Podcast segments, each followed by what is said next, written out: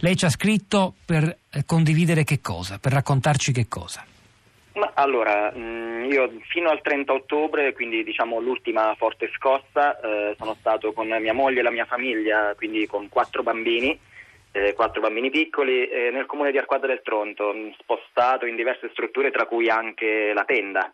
E dopo il 30 ottobre ci hanno letteralmente portato mm, sulla costa, quindi a Porto d'Ascoli in una struttura alberghiera e siamo tuttora lì, in una stanza, una bifamiliare, quindi due camere un bagno in sei e la situazione è ancora ferma così. Non se ne parla per ora di ritornare. Senta, e, che, e come, come, state vivendo? Eh, Letteralmente, di che cosa vi mantenete? Come vivete? In che senso di che cosa ci Economicamente. Manteniamo?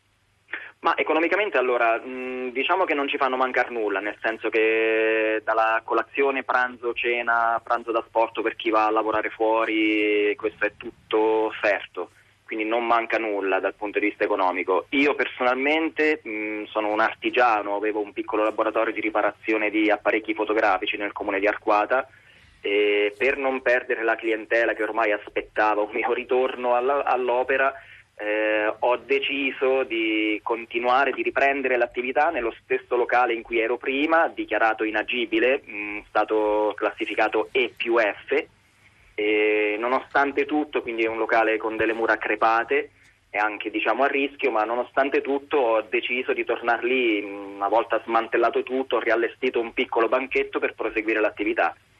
Quindi lei sta facendo una cosa illegale?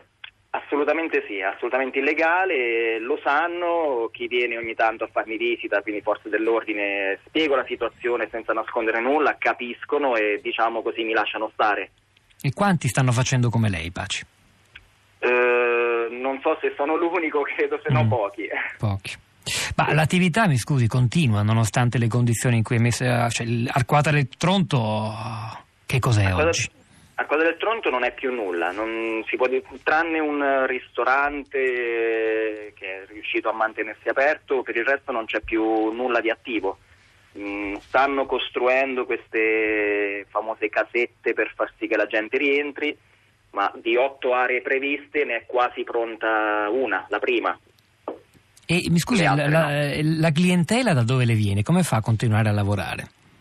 Ma eh, io diciamo così, ho fatto una scelta anni fa di venire a vivere in montagna, nel comune di Arquadro del Tronto, paese originario di mia madre e di mia nonna, per scelta di vita più che altro. Poi per quanto riguarda la clientela, diciamo che sono io che mi sposto, oppure usiamo insomma spedizionieri, quindi il problema mio è relativo per la clientela. Se lei lavora con persone che non, ha, che non stanno all'interno del Non nella zona, mm. esatto.